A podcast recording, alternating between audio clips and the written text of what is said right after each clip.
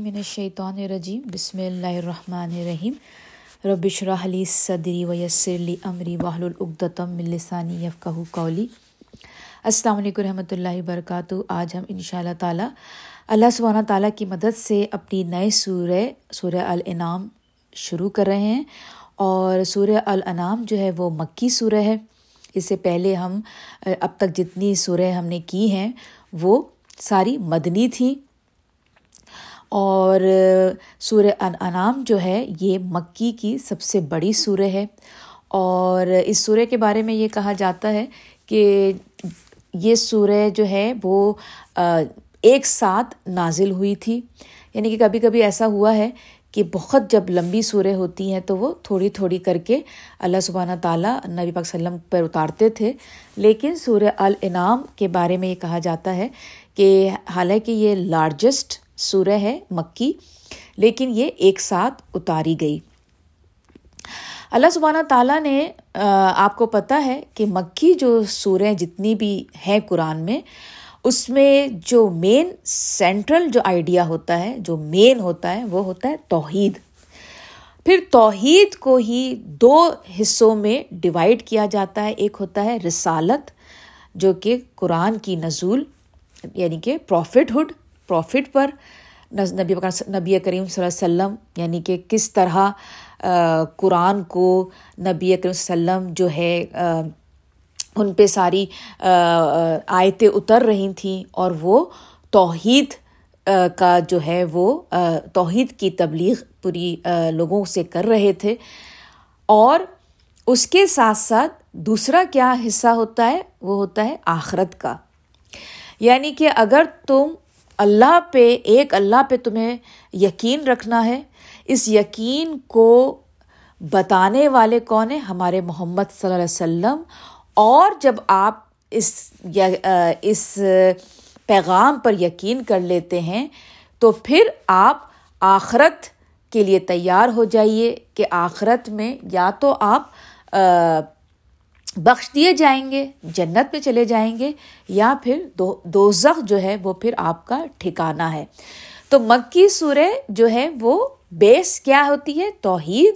اور پھر توحید کو جو ری انفورس کرتے ہیں وہ رسالت اور آخرت کا کانسیپٹ تو یہ جو مکی سورہ ہیں، اس کو بھی دو گروپ میں آپ یہ کہہ لیں کہ اللہ سبحانہ تعالیٰ نے مکی صورت جہاں جہاں آئی ہیں، ان کو بھی دو تذکیر اس کو کہتے ہیں۔ عربی میں اس میں ایک میں ہوتا ہے اللہ یعنی کہ اللہ کا جتنا فیور یعنی کہ آپ اللہ سبحانہ تعالیٰ اس میں جو بات کریں گے، وہ اپنا فیور بتائیں گے۔ نبی پاک وسلم جو ہیں، وہ اللہ سبحانہ تعالیٰ کے کیا انعامات ہیں؟ اس کے ذریعے توحید اور رسالت اور آخرت چلے گی۔ اور دوسرا جو حصہ ہے وہ ہوتا ہے ایام ایام ایام الا یعنی کہ دنوں سے بات فرعون کا ذکر آئے گا دن یعنی کہ دن کے حساب سے اس دن کیا ہوگا، یہ دن کیا ہے، اس دن یعنی کہ دن کا ذکر ہوگا توحید اور رسالت کو لے کے۔ ٹھیک ہے نا؟ اچھا مکی جو سوریں ہیں، وہ ان کو جو ہمارے اسکالرز ہیں اور جو ہمارے جتنے گزرے ہیں بہترین جو اس پہ انہوں نے بات کی ہے، قرآن کو لے کے، تو انہوں نے کہا کہ جو مکی سورہ ہے، ان کے چھ گروپس ہیں۔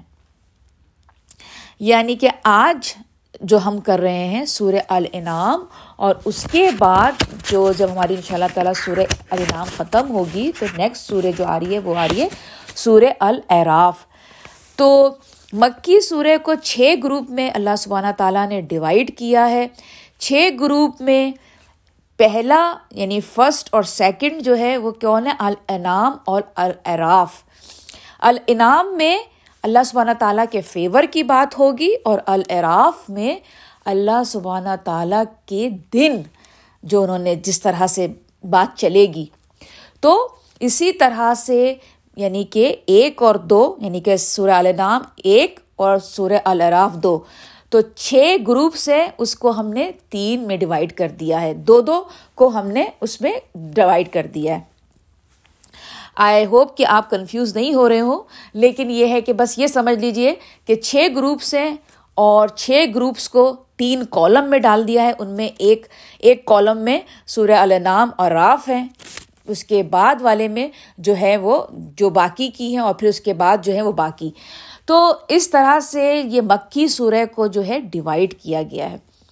اچھا مکی سورہ میں نبی پاک صلی اللہ علیہ وسلم نے جیسے جیسے شروعات ہوئی ہے، اللہ سبحانہ تعالیٰ کے انعامات سے بات ہوئی ہے، جیسے کہ اللہ جیسے کہ ہمارے نبی کو بشارت دینے والا پہلے بولا گیا اور ڈرانے والا بعد میں۔ یعنی کہ ہمارے نبی اکرم صلی اللہ علیہ وسلم جب پیغام دیتے تھے تو خوشخبری پہلے سناتے تھے اور پھر ڈراتے بعد میں تھے۔ تو اسی طرح سے جو مکی سورہ کا جو سلسلہ ہے، وہ اسی طرح سے چلا ہے۔ پہلے بات انعامات سے شروع ہوئی ہے، خوشخبریوں سے ہوئی ہے، ہوتے ہوتے یعنی کہ جب نبی پاک نبی نبی پاک صلی اللہ علیہ وسلم جب دس سال مکہ میں تھے، تو خوشخبری کے ساتھ بات چلتی چلی گئی۔ پھر اس کے بعد جب مدینہ چلے گئے، جب یعنی کہ دس سال تبلیغ کی، پھر بھی نہیں مانے۔ پھر اس کے بعد ہوتے نا، جیسے بچہ جب آپ بچہ اسکول جا رہا ہوتا ہے تو آپ اس کو فیور دے کے بتاتے میں لو، میں تمہیں اتنے اچھے اسکول میں ڈالا ہے، پھر بھی تم پڑھ کے نہیں دے رہے ہو۔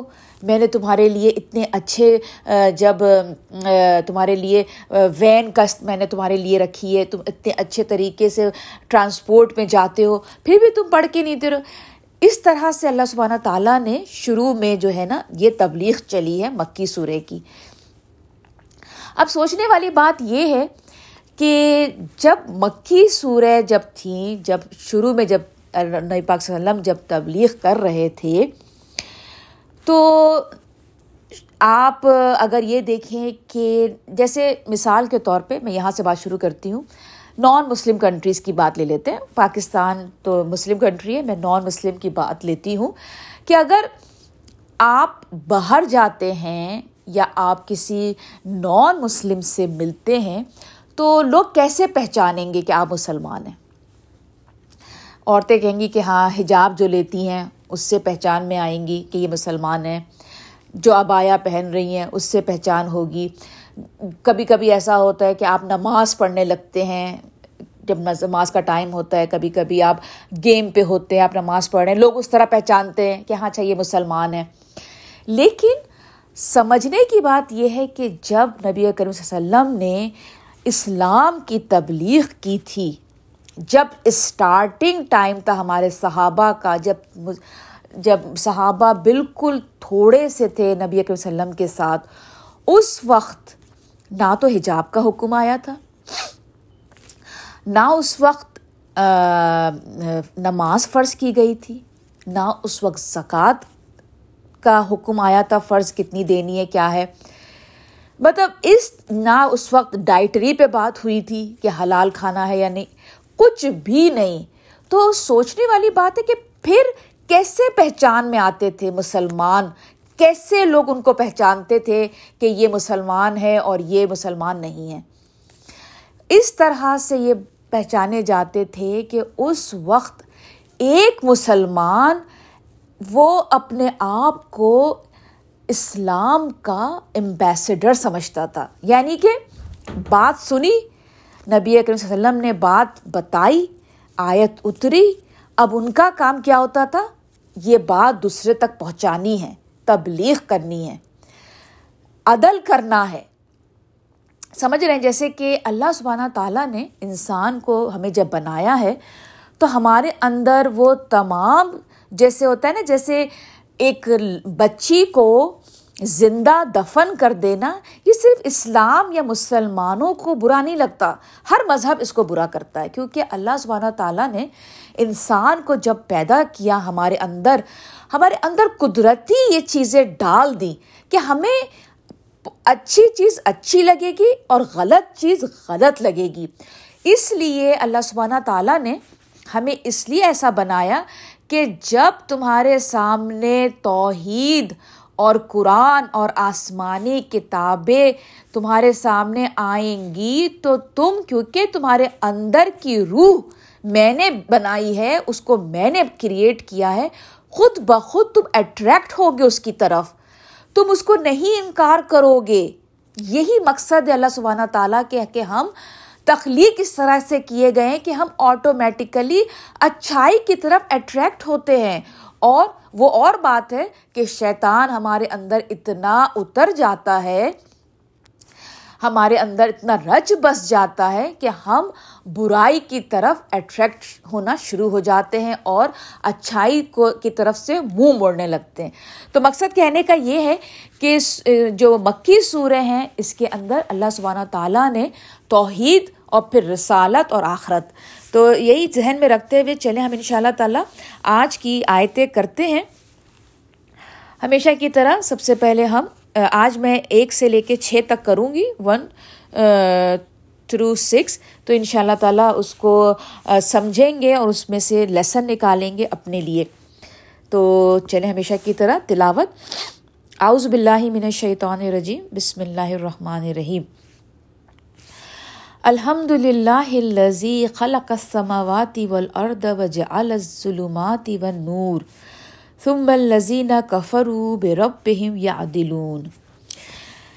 اللہ سبحانہ تعالیٰ نے بہت ساری، بہت سی جو سوریں ہیں وہ الحمد للہ سے شروع کی ہے، جس میں سب سے پہلی جو ہے سورہ فاتحہ ہے، پھر یہ ہماری سورہ الانام ہے، سورہ کہف ہے اس طرح کی اور آپ کو آگے دیکھیں گے کہ اللہ سبحانہ تعالیٰ نے الحمد اپنی تعریف سے شروع کی الحمد میں جیسا کہ آپ کو پتہ ہے کہ اللہ کی شکر گزاری اور اس کی تعریف دونوں ایک ساتھ ہوتی ہے۔ اسی لیے الحمد جو ورڈ ہے، یہ کسی بندہ بشر کے ساتھ لگ نہیں سکتا۔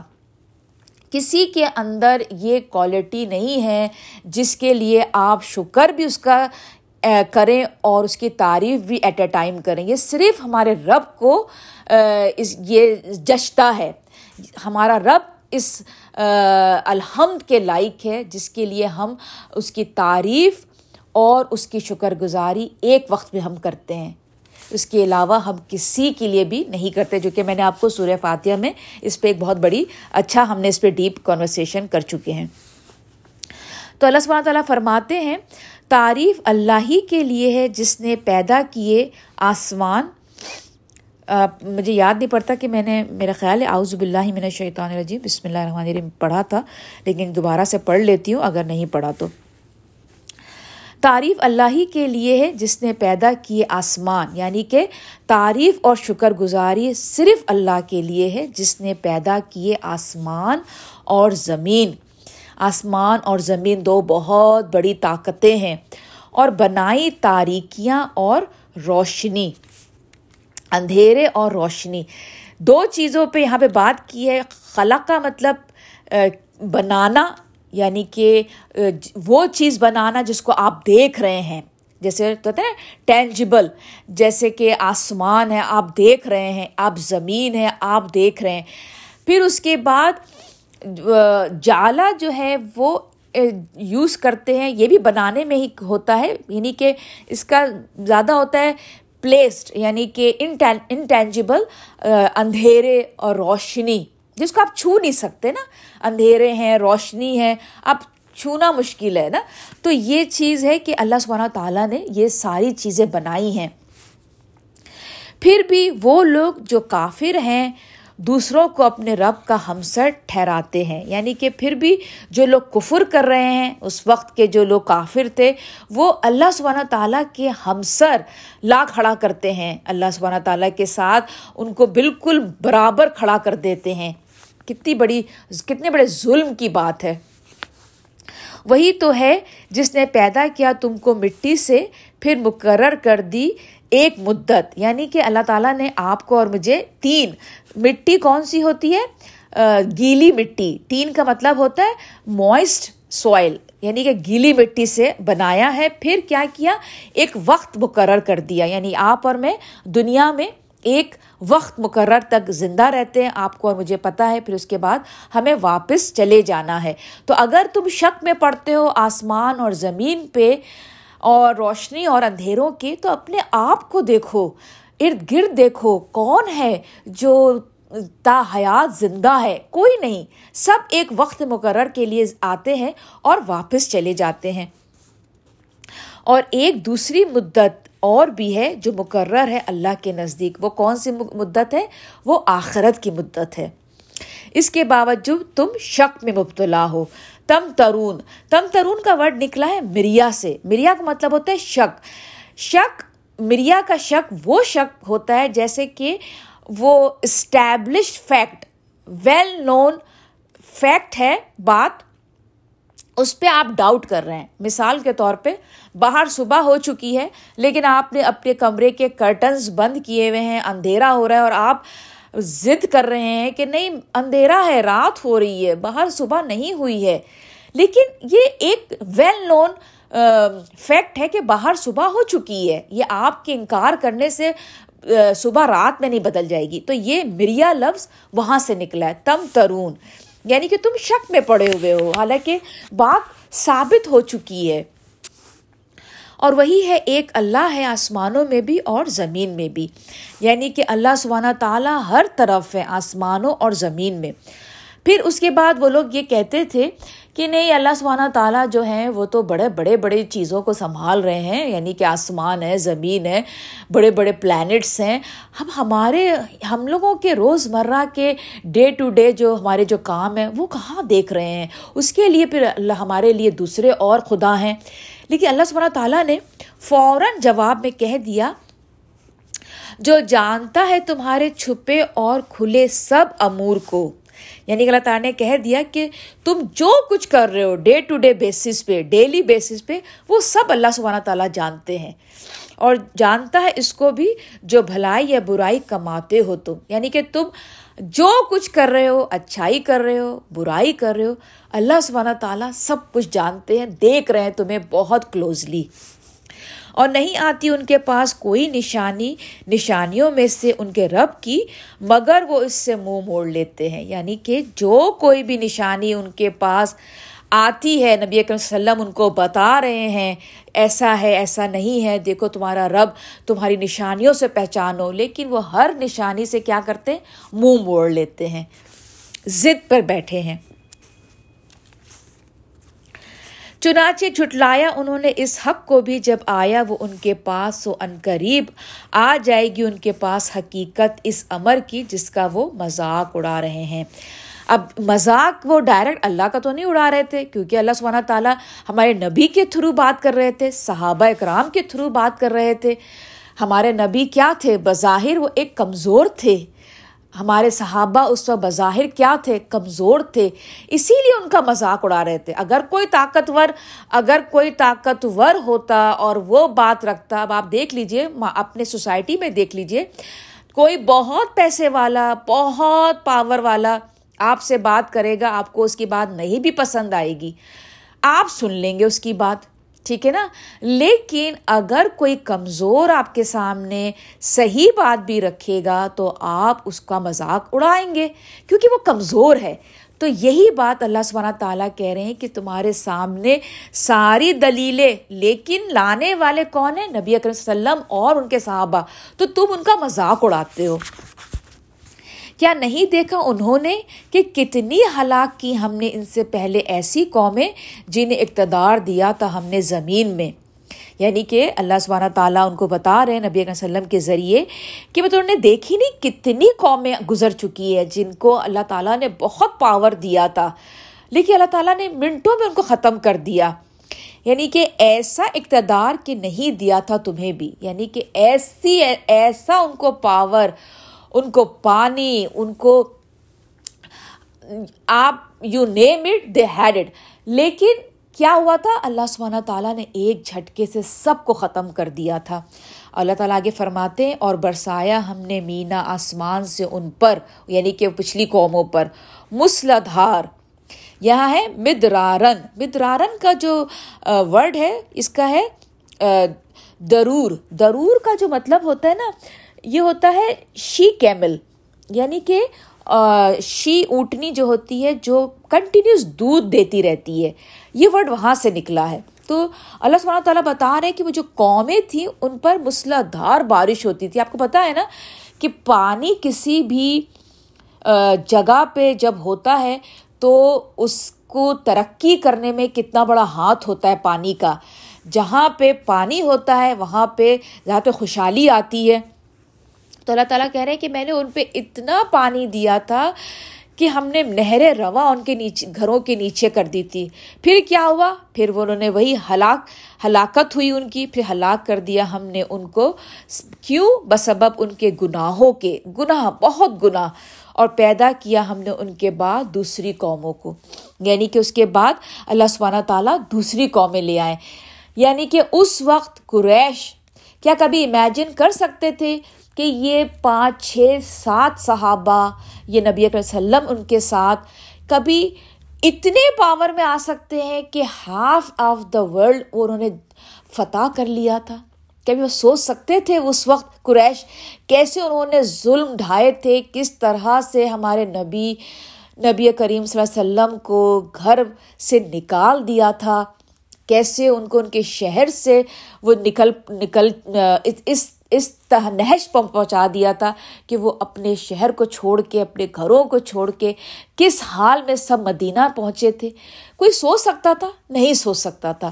تو اسی لیے اللہ سبحانہ تعالیٰ یہاں پر آپ کو اور مجھے ہمیں بتا رہے ہیں کہ معاملہ جو بھی ہو، اگر بات سچائی کی ہے تو اپنے سچ پر ہمیں ڈٹے رہنا ہے۔